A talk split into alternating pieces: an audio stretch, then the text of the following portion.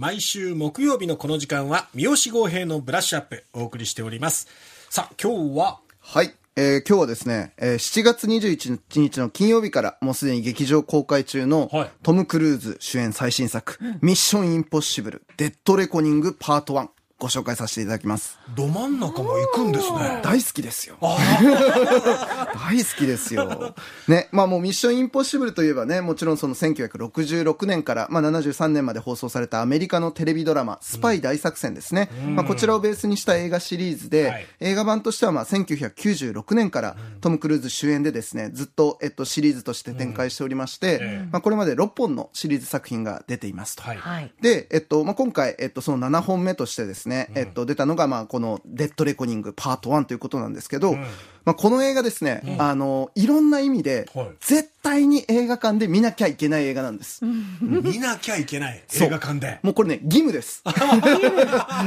そこまで言わしめる何かがこの先にあるっていうそうことなんです。で、ちょっとね、そこをね、大スクリーンでもうそうなんですよ。大スクリーンでみんなで見るっていうことが、もうどれだけ願われている作品なのかっていうことをですね、ちょっとここから2つの視点でお、ちょっとご紹介をしたいと思います。はい。はい。で、えっと、それを話すには、まずちょっとハリウッド映画自体のですね、置かれている現状っていうのを実はちょっとお話ししなきゃいけなくって、ええ。ーハリウッド映画、えー今から20年前、2002年に、ハリウッドの、まあ、メジャー、メジャースタジオがですね、作った映画っていうのは140本ぐらい新作があったんです。えはいで、北米アメリカで約15億7500人という、まあ、人数を、まあ、年間観客動員数として記録してたわけですね。はいはいなのですが、そこから20年後の2022年ええになると、えっと、メジャースタジオ作品は140本からなんと73本まで減ります。半減してるそう。で、年間観客動員数も10約16億人だったのが8億1200人に減ってるわけですね。だからもう業界としてはちょうど半分ぐらいにギュギュッと20年になっちゃったと。はい。で、これなぜかっていうと、ええ。まあ一つはやっぱり映画の鑑賞スタイルとして、まあ手元で見れちゃうあ、その配信鑑賞がまあ定着したっていうこと。で、あともう一つは、まあコロナによる影響で、一度映画館から足が遠のいた、あのお客さんたちが、やっぱり劇場になかなか戻ってこないっていうシビアな現実があるわけですね。あで、えっと、まあ、この中で、えっと、まあ、今回ご紹介するこの主演のトム・クルーズは、あの、ご自身でですねええ、あの、ある映画を見に行った時に、あの、まあ、はそのコロナ禍が明けて、あの、大きな映画が公開された時にわざわざその試写に行って、ついあの、SNS で、ビッグムービー、ビッグスクリーン、僕が愛してやまないものっていう風なことをわざわざツイートするぐらいへ大きく、大きなスクリーンでみんなで映画を見るっていうことを何より映画の価値として信頼してる男なんですよ。あ。ね、で、まあ、そういうトム・クルーズが、ええ。まあ、あのやっぱり自分が願うそのビッグムービービッグスクリーンな映画を作ろうとしたくても、やっぱりなかなか今現状っていうのは、そういうふうに、まあ、あの映画興行界もなかなか厳しいので、はい。まあ、俳優とか監督がいくら望んでもやっぱり資金を渋ら渋って、なかなかそういうふうに作らせてもらえない、だったりとかあるいは主演俳優が体を張ったアクションをやって、ちゃんとお客さんを呼びたいんですみたいなことを言ったとしても、いやいや保険いくらかけなあかんねんとか。ね、あるいはまあその本当にプロモーションであんたはこれ終わった後動いてもらわなあかんわけやから、そんな簡単な話じゃないでということで止められちゃうわけですよ。なんで関西弁か言うと分かんないけど そうなんですね。やっぱりハリウッドアキンドたちがですね、やっぱノーというわけですよね。で、あの、まあ、それだったら分かったよと。あの、自分で金つ払って、で、自分で要はお金を準備して、えっと、面白い映画作りゃいいんだろうがよっていうことで、トム・クルーズはある時期から、自らがプロデューサーとなって、資金を調達してえ、え。で、映画を作るっていうやり方を、えー取るわけですね。で、えーそうすることで、映画の演出、そして、えっと、公開の方針までしっかり発言権を持つということをやるわけです。で、これができるようになると、やっと彼の信じる映画っていうことが、まあ、実現できるようになるわけですね。はいで、それの最大の達成がええ、皆さんの記憶にも新しい、トップガンマーヴェリックですね。あで、あの映画は、実はもう本当に、あの、コロナになる、あの、直前か、まあ、コロナ中ぐらいには、もう映画完成してたんですよ。あはいだったんですけど、えっと、それを実際に劇場で、まあ、公開したかったんだけど、もう配給会社はずっと、いやいや、もう配信でやりましょうよと、もうさっさと回収しないとやばいっすよっていうことをずっと言ってたんですけど、トムはもう、かたくなに、いや、これは劇場でみんなで見る映画なんだっていうことを、絶対に譲らなかったんです。で、結果、蓋を開けてみたら、あの大ヒットです。ん。歴史に残る大ヒット。はい。で、それは、あの、単純にその映画として、あの、ヒットしたということももちろんなんですけど、やっぱりみんなで映画を見るっていうマジックを、もう一回やっぱ観客に信じ込ませたっていうことですね。で、これに関しては、あの、スピルバーグ、はい。あの、スティーブン・スピルバーグも、ある映画祭の現場で、トム・クルーズと会った時に肩組んで、はい。君は映画工業を守ったんだよと、映画のビジネスそのものを守ったんだ。これは本当のことだよっていうことを目を見てもうしっかり言うわけですね。みたいなことが起きるぐらい、本当にあのやっぱりもうトムの姿勢としての映画の守護神というか、映画を守るんだっていうことを本気でやっている人であるっていうことがまず重要です。はいで、今回のミッションインポッシブル、このデッドレコニングパート1という作品はええ、制作費、いくらぐらいかと言いますと、これすごいんですよ。2.91億アメリカドル。これ日本円でいくと400億円です。かけましたね。もうわけわかんないでしすょ。ごいですね。これ歴代のあの世界の映画制作費ランキングの中でも屈指のスケールですね。で、えっと、まあ、それはでも単純になんかその出演費とかそういうことでお金をかけたってことではなくって、ええむしろトムはこのミッションインポッシブルの制作をんコロナ禍中にも、うんコロナで仕事を失った映画制作人のために絶対に映画制作をやめなかったんですよ。なるほど。そう。で、その結果、やっぱり感染対策とかに膨大な費用がかかるわけですけど、うんそれをでも絶対にやるんだと。うんそういうことで、映画業界そのものも守るんだっていうことをやったから、まあお金もたくさんかかっちゃったということですね。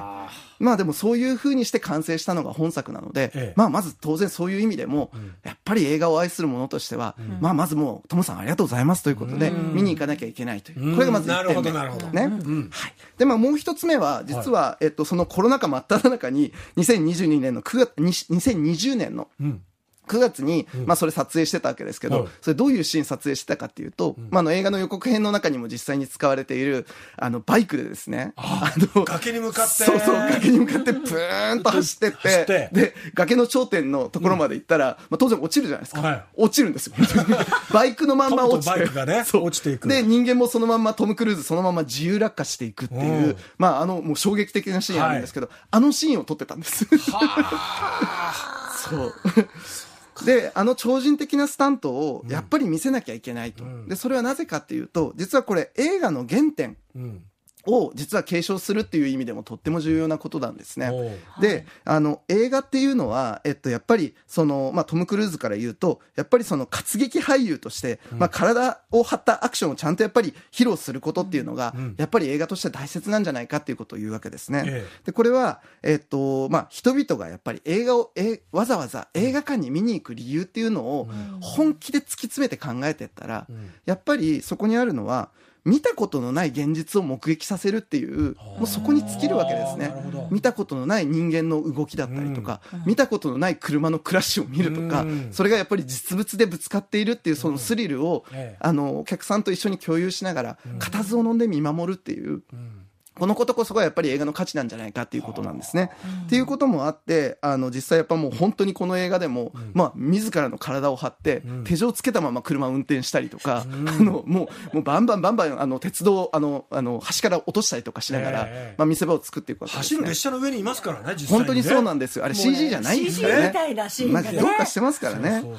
で、これはでも本当にその1895年に映画が生まれて、えっと、それからずっとやっぱり映画っていうのは、あの、いわば見せ物興行だったわけですね。はい。あの、映画って、まあみんなで今でこそ劇場でおとなしく見てますけどええ、もともとは割とサーカスとかそういうものの延長に近くって、で、あの、列車が到着するシーンがもう目の前に迫ってくるっていう、それを特別映像として見せるっていうことからまず映画は始まっていますし、でその後、やっぱりその曲芸とか技術を記録した映像をみんなで見れるっていうことで、はああの少しずつ広まっていった文化っていう側面もあるわけです。みたいなことで、実はだから映画っていうのはやっぱり見せ物。で、これ見せ物っていうのは英語で言うとスペクタクルなんですね。なるほど。そう。なので、まさしくスペクタクルを現場に目撃しに行くっていうことこそが映画のはずなんです。っていう現象のものをきっちり認識した上で、映画はやっぱりそういうものだっていうことを表明する意味でも、ああの、トム・クルーズは意地でも体を張って、みんなに見たことのないものを見せるんです。61歳ですね。61歳ですからね。もう怪我しないか心配。もうね、とんでもないです。まあでも多分こういうことはもう本当にそのトム・クルーズほどのやっぱり影響力と資金力がある、あの、トムだからこそできることで、だからそういう意味では、ある映画のある時代の終わりの最後の晴れ舞台を僕らは今、あの、同居してしまっているということでもあります。なるほど。なので、だからこそ、ん。だからこそもうトムがこんなに未然にを切って、あの、身体に鞭打ってでもやっている、このやっぱり晴れ舞台をん。見ないという選択肢はもうゼロですね。絶対に見た方がいいわけです。ミッションポシブルですね、これはね。そういうことなんです。我々はね。ね、そうなんへでーす。だからもうトム自体が本当にハリウッド映画を救うっていう一番の不可能なミッションに、一人、もう身一つで、んえー体当たりしているものを、我々はミッションポッシブルな状態として、うんあのね、あの、ポッシブルにしていくんだということで、あの、一緒にですね、劇場に行って、見て感動して、こうやって熱を持ってね、いろんな友達に広めていくという、んこれがね、トムへのせめてもの恩返しだと思いますい。やーそうやって映画を守るっていうのは僕らにも見る側にもできることなんだってそういうこなんです。とですよね。そうなんです。もうみんなが見に行きゃいいだけですから。うんいやー、画線見たくなりましたね。暑いスタジオの温度がかなり上がりましたよ。もう、ねトム先生のせめてもの恩返しと思いまして、頑張らせていただきました。はい。今日は現在公開中の話題作、ミッションインポッシブルデッドレコニングパート1について語っていただきました。三好豪平のブラッシュアップでした。三好さんありがとうございました。あありがとうございました。HKT48 の柳瀬玲也です。RKB ラジオでお送りしているガールズパンチ HKT48 の桃地山ラジオ局、ポッドキャストでもお楽しみいただけます。Apple、Spotify、Amazon Music、Google ポッドキャストなどで桃地浜ラジオ局と検索してフォローをお願いします。